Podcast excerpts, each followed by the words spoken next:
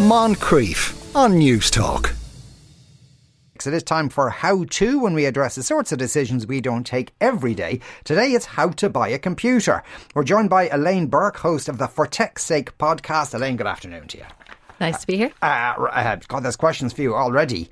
I suppose the first thing, and we're assuming, you know, like most people, they don't know what all the technical things mean anyway. If you're, you can buy a laptop or you can buy a desktop. Is there any material reason why you should choose one over the other than you can carry a laptop around? Yeah, in fairness, in researching this, I really focused on laptops because I think that's where people tend to go these days. People who buy tower computers, which are those kind of like tower machines connected to a separate monitor, they tend to be people who are looking for some high spec, real high powerful kind of machines. So people who maybe work in programming or video editing who need all that power that comes in the tower, but because of advances in computing, a lot of power for everyday users is packed into the laptop. So laptops are typically the go-to computer for the everyday consumer. Right, okay, so if in 99 times out of 100 you wouldn't really need a tower or a desktop computer. For the modern ones, no. Yeah. I mean, you could probably pick up an old one that does the basics that your laptop will do, but for software compatibility and stuff like that, your standard laptop is fine. Now, if you like to have a monitor, you can still connect a laptop to an external monitor, and that's fairly easily done with most machines. Yeah. So would it be your advice to go into a shop and ask questions, or will they just sell you something shiny looking that... I don't think there's any harm. Like, you do find the people that work in these shops do tend to know their stuff, and they can be very, very helpful and come at them with the needs that you have.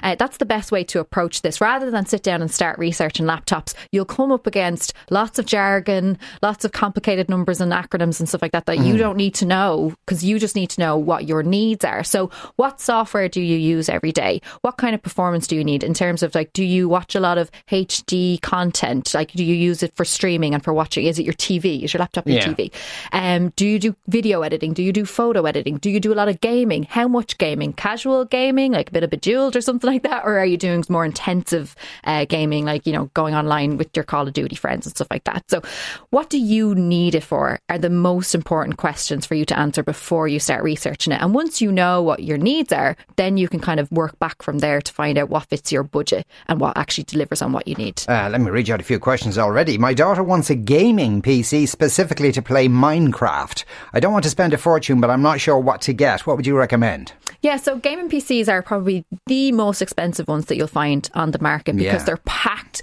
with the technology to power intensive gaming. Now, Minecraft wouldn't be the most intensive game. What you'd really need with Minecraft is a good amount of storage, because they'll probably be creating lots of worlds that they want to save and return to, and those worlds can grow very, very big the more that they add to them. And like, you would want some good gaming specs. I know Minecraft has kind of those blocky graphics, and they're not the most sophisticated graphics, but the worlds that are generated are quite big, so you do need good performance. So what you need to look at there are the chips that are involved in your computer, and that's probably like the first specs you'll look at for any computer. So you've got a CPU and a GPU usually. So one of them is the general computer performance, and one of them, the GPU, is fully for your graphics. So something about graphics cards that's really interesting is that you can get integrated graphics, which is grand for most general everyday use, but if you're really into gaming, or if you're working in video or photo editing or anything like that, it's good to look at discrete graphics cards, which basically means that it's separate from the computing processor, and it means that if you needed to upgrade it and keep longevity in your machine, you'd be able to upgrade it at a later date. Just the card itself, yes, yeah. Right, okay, and especially when using that as the example of gaming. If it's not really kind of very heavy-duty gaming, would the RAM on the computer be important as well? Yes, that's a really good question. So the average user, you're talking like 8 gigabytes of RAM is plenty for the average user. Your RAM is the random access memory of the computer. It's basically what you're doing live on the computer, how many applications you have open at one time, how many browser tabs you have open at one time. If you're kind of an intensive user, you will need a lot more RAM than someone who's just using it to open a couple of tabs here and there, one application at a time. Gaming will obviously require a lot of RAM as well, because you're processing a lot all at once. The same would be for video editing, audio editing. Any of those kind of intensive programs will need more RAM. So if you're a user of anything like that, go higher on RAM. But if you're just an average, you know, Microsoft Office suite user, 8 gigabytes RAM will do fine. But like, if the RAM isn't great, is that what's causing your computer to freeze up when it does sometimes? Exactly. So what happens is the computer basically maxes out on how much memory it can access in that live environment. So if you haven't got enough space to allow for more applications to be opened, more tools to be processed, well, then it just freezes and it's trying to figure out, oh, what do I prioritise? Yeah. What do I do? And this is short-term memory rather than, you know, storage per se. Yeah, this is just for live environments. So you'd be surprised how much of that can get used up. It depends on the kind of user you are. I'm the kind of user who has so many browser tabs open and a couple of applications open at one time. So I know that I'm using a lot of the RAM at one time. Look at the software that you use as well. Like I would say, if you're a Google Chrome user, now they're getting better. They're improving it with the latest releases, but Google Chrome takes up a lot of like capacity on your device. Yeah, it's a real energy vampire of an application. So like look at things like that if your computer's freezing a lot. Like sometimes some software changes can actually help with that. And I would say in general with computers, like with RAM, it's usually upgradable. If you can upgrade just that part of your computer. Look at the things that are causing you problems with your current device and see if they can be fixed by themselves rather than investing in a new device. Yeah, I wanted a 4 RAM computer. Like, it was a desktop. You turn it off, go for a long walk, and it still wouldn't have turned on again properly by the time you got home again. Yeah, 4 gigs is really only for like very light use, kind of like I just kind of look up things every now and again. Yeah, but you know, I bought now it's a reconditioned thing, so it was, I assume, was in an office someplace, but it had 16 gigs of RAM. You just like go hello and it's on saying what will I do, you know. So it's fantastic. And refurbished computers are fantastic, and there's so many services that offer refurbished computers now, and that's definitely something to look at because the cost of computers is going up like everything else, and the refurbished models, like if you get the right specs for what you need to achieve, they'll work brilliantly for you. I did find you do have to be careful in that the refurbished ones, if they're in an office, they don't have Wi-Fi on them because they would have been plugged in. So you might have to buy a separate dongle to connect to your Wi-Fi. You always have to look at all the specs. Look at the ports as well, because if you need to plug things in, like people think MacBooks are so expensive, they must be amazing. No, they are great computers. They last a long time. They've really high performance. But if all you're doing is browsing, you're spending a lot of money on a machine that's meant for like graphics designers and intensive users, and also doesn't come with ports, and you're really locked into the Apple environment as well. Like you can use other accessories with Apple computers, but they try to gear you towards their brands, their trusted brands, and stuff like that. And I mean, I have a model that has literally no ports. It has the USB port for charging it, an extra USB port, and a headphone jack. That's it. So I had to get an accessory to plug other things into it, like a monitor. That's annoying. Look at the ports as well. That's something that people often overlook. Now, for laptops particularly, battery life is extremely important.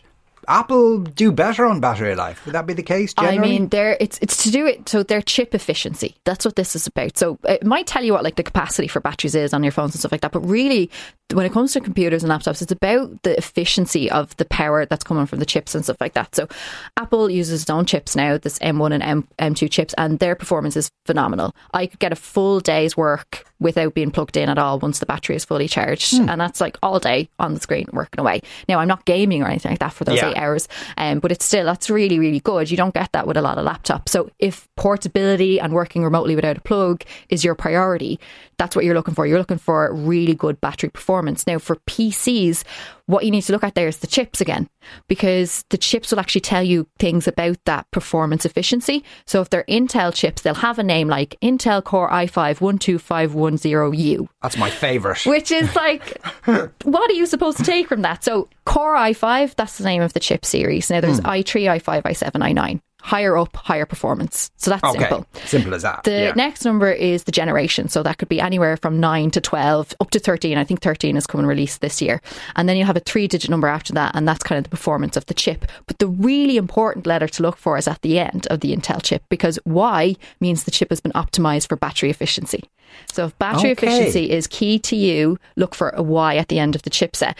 U is kind of, it got some power efficiency baked in, but it's not as intensive as the Y chips. And then H is optimized for performance. So when you optimize for performance, you usually lose battery efficiency. So that's the trade-off that you have to make. So if you go high performance, even with the chips, if you go for an i9 over an i5, your battery's probably going to go faster. Right. So that's something to bear in mind. And then AMD would be the other chips, very similar. They have a U version, which is ultra power, so that's battery efficiency, or an X version, and that's high performance. That's performance over battery power. Okay, and now you already said 8 gig RAM and your grand for the average unit. How much storage do you need on the hard drive?